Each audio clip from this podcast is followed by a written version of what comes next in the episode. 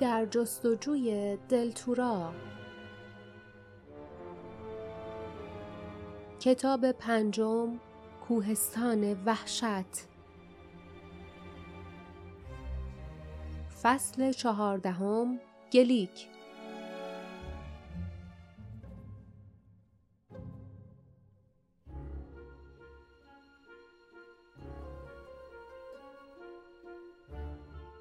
کوتوله ها دور بر آن قول می خزیدند و لجنهایی را که مثل قطرات چرب و قلیز عرق از پوستش می چکید در تونگ های شیشهی بزرگ جمع می کردند. همه آنها دستکش به دست داشتند و با دقت تونگ ها را گرفته بودند و کاملا خود را از قطراتی که از بدن آن موجود می تراوید دور نگه می داشتند. لیف فکر کرد این لجنا حتما سمیان. آن وقت با وحشت متوجه شد آنجا باید منشأ زهری باشد که تیرهای کتوله ها را مرگبار می کند.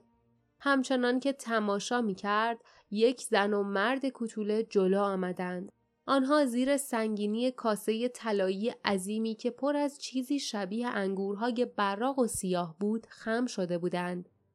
آن دو با سری فرو افتاده مقابل وزق زانو زدند. زبان قرمز و دراز آن جانور بیرون آمد. دور آن توده سیاه رنگ پیچید و یک چهارم محتویات کاسه را برداشت. همین که آن موجود غذا را وارد دهان عظیمش کرد با بیتوجهی خورده های آن را روی سر کتوله ها و گنج زیر پایش ریخت. لیف با دیدن این صحنه حالت تهوع پیدا کرد. غذا انگور نبود، مگس بود، هزاران مگس چاق و مرده. طولین نکشید که کاسه خالی شد. وزق صدای گوشخراشی حاکی از خشم بیرون داد و قرید. بیشتر! زود باشید! آن دو کوتوله همچنان که حراسان یکدیگر را نگاه می کردند قوز کردند. کوتوله سمت چپی که پیرمردی بود پرچین و چروک و با لباسی پاره با لکنت گفت گلی که کبیر ما معذرت می‌خوایم اما اما مدتی طول می‌کشه تا تا از قارای پرورش حشره براتون غذا بیاریم ذخیره آماده که داشتیم تموم شده وزق با صدای گوشخراشی گفت چی؟ تموم شده؟ کی مسئول این کاره؟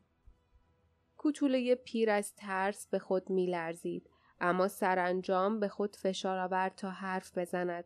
با صدایی لرزان گفت گلی که کبیر موضوع اینه که شما بیشتر از همیشه غذا خوردین. ما, ما آمادگی نداشتیم. ما کلمات کوتوله با فریادی در گلو خفه شد. زیرا وزق بدون هیچ هشداری به طرف او توف کرده بود. آن مرد کوتوله که از درد به خود میپیچید روی زمین افتاد. زن کوتوله‌ای که همراهش بود با اندوه و وحشت ناله کرد کنار او روی زمین افتاد و بغلش کرد تا اینکه مرد کوتوله مرد کوتوله های دیگر در سکوت نگاه می کردند. لیف در چهره بعضی از آنها خوشحالی توأم با عذاب وجدان می‌دید. زیرا کوتوله پیر مورد حمله قرار گرفته بود و آنها نه. در چهره برخی دیگر اندوه و خشم دیده می‌شد اما در بیشتر چهره ها صرفاً بیچارگی گنگ و مبهمی بود. صدای باردا در کنارش گفت اوضاع کوهستان وحشت اونطوری که فکر می‌کردیم نیست. لیف وحشت زده برگشت. باردا و جاسمین نزدیک او ایستاده بودند. می توانست آنها را کاملا واضح ببیند. هرچند که آنها سایوار بودند و خطوط بدنشان به نظر لرزان بود. جاسمین که برای اولین بار بدون کری و فیلی بود چون آنها از آب رویاها نخورده بودند از نفرت و خشم رنگش پریده بود. جاسمین زمزمه کرد موجود نفرت انگیزیه. این گلیک درست مثل ونباره که تو جنگلای سکوت رو سر اهالی ون حکومت می‌کرد. اینجا هم این رو کوتوله ها حکومت می‌کنه. اما این موجود بدتره چون فقط واسه غذا نمی‌کشه. از رو کینه می‌کشه. باردا گفت گوهری که دنبالش میگردیم باید اینجا باشه اما چطوری پیداش کنیم غار تا سقف پر از سنگای قیمتیه لیف سرش را به چپ و راست تکان داد تعجب کرده بود چون او که حتی برای لحظه جستجویشان را فراموش نمی کرد حالا آن را فراموش کرده بود. گلی که وزق تمام حواسش را به خود جلب کرده بود. حالا احساس می کرد که کمربند دلتورا روی پوستش گرم می شود. پنجمین گوهر اینجا بود. در این غار. اما کجا؟ جاسمین با خشم زمزمه کرد. اصلا تو وضعیتی نیستیم که بتونیم گوهر رو پیدا کنیم. اگه از این زندان بیرون نریم اونا ما رو به چنگ میارن. باردار جواب داد. باید منتظر بمونیم و گوش کنیم. واسه همین اینجاییم. آنها دیدند که جسد کتوله پیر را زن همراهش حق حق کنان کناری کشید. سایر کتوله ها هم آرام آرام سر کار جمع کردن لجن وزق توی تونگ برگشتند. وقتی یکی از تونکا پر می‌شد دو کوچوله سر آن را می گرفتند و از دری که همسفران در آستانش ایستاده بودند بیرون می بردند. لیف شنید زن کوچوله‌ای که از کنارش گذشت با نفرت زیر لب گفت یه زمانی ما مردم مغرور سربلندی بودیم. زمانی ما مالک این گنج بودیم. کوهستان زیبا و پرنعمت متعلق به ما بود. حالا توی این خارزار برده ایم و واسه یه وزق مگس پرورش میدیم. صدای خشنی قار را پر کرد. تو حرف زدی گلاتون؟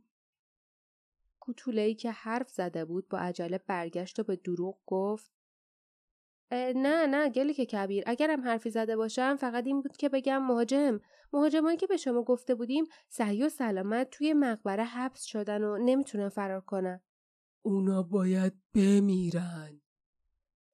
کوچوله دیگری جلو آمد و همچنان که ریش قرمزش را میمالید گفت اونا خواهند مرد سرور من. سربازای ما مراقب اونا بودن از تلاش بی سمرشون واسه فرار کلی لذت بردن.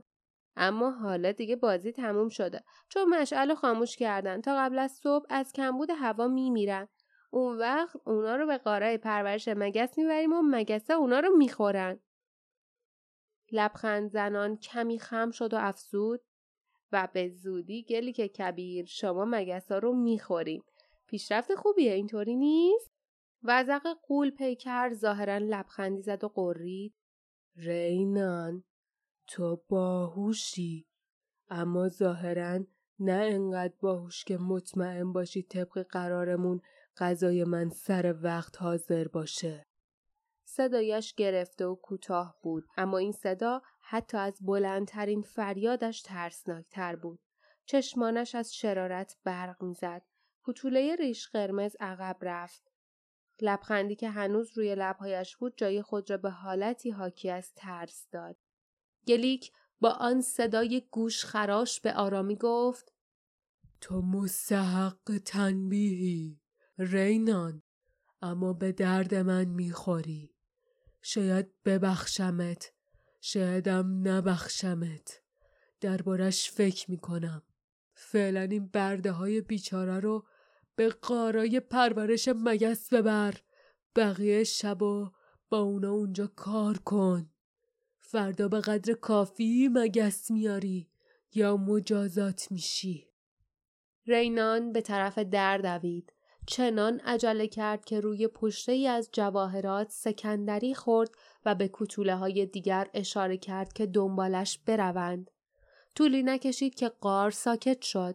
هیولا که راضی شده بود با آرامش نشست و چند مگس را از دور لبش لیسید.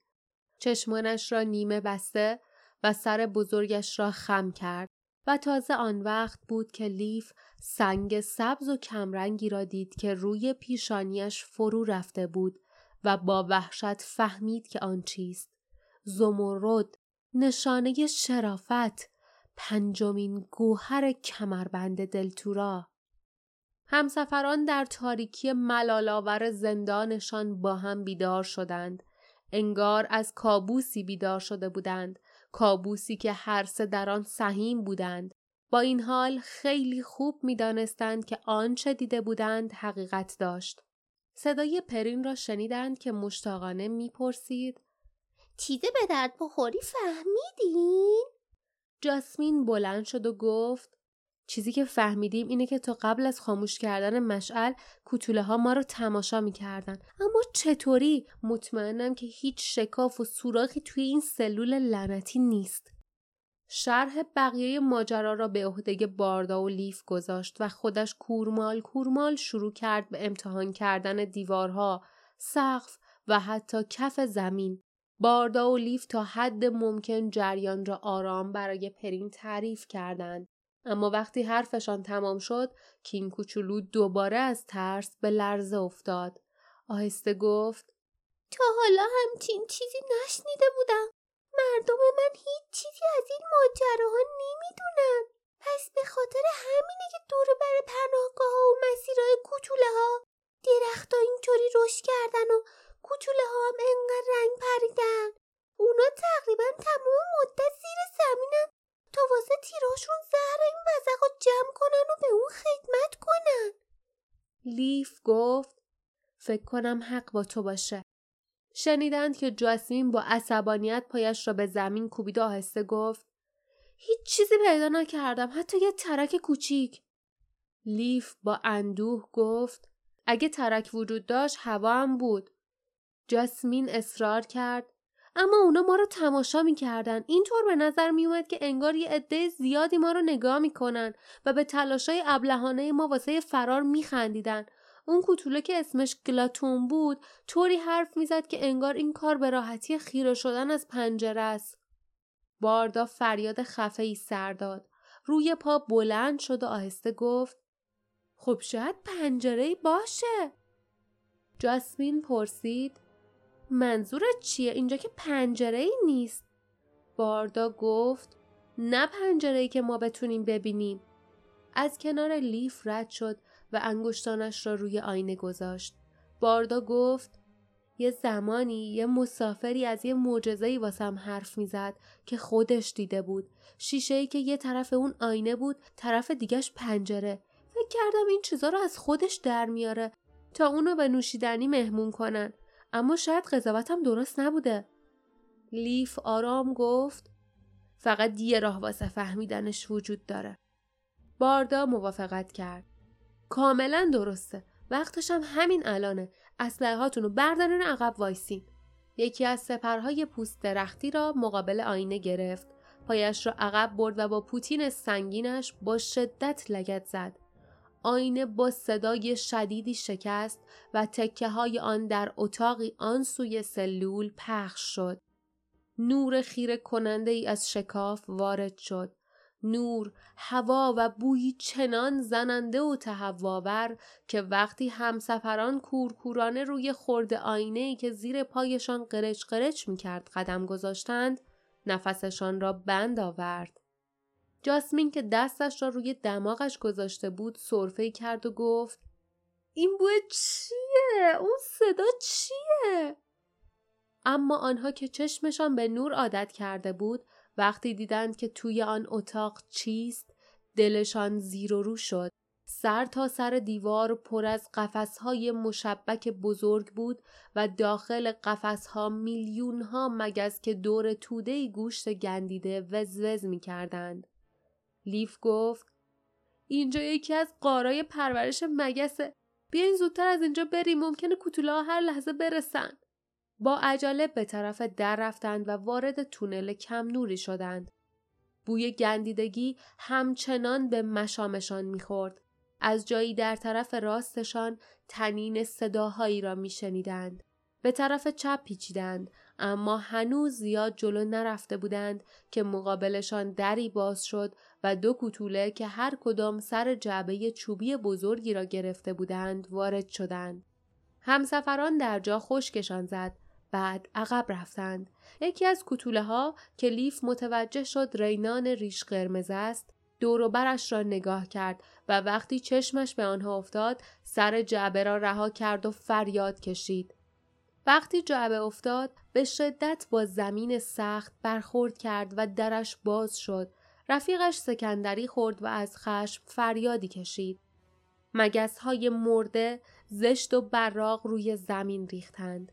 رینان جیغ زد مهاجما دارن فرار می‌کنن سرش را عقب برد و فریاد مخصوص بلندی سر داد از آن فریادهایی که کوتوله ها وقتی سابقا کینها را در کوهستان می‌دیدند سر می‌دادند بلافاصله صدای کوبش پاهایی در تونل پیچید که از دو جهت می آمدند.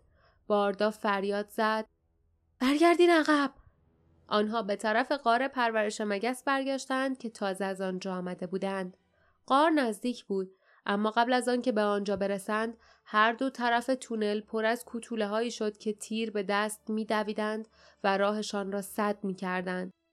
تیرها به طرفشان پرتاب شده بود که لیف و باردا پرین را توی قار هل دادند و به دنبال او خود را به داخل پرت کردند.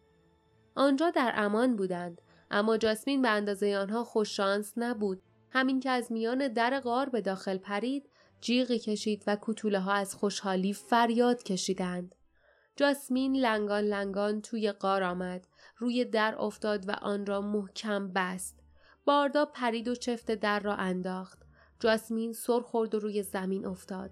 لیف به طرفشان دوید. او را کناری کشید و تیر لرزان را از کف دستش بیرون آورد.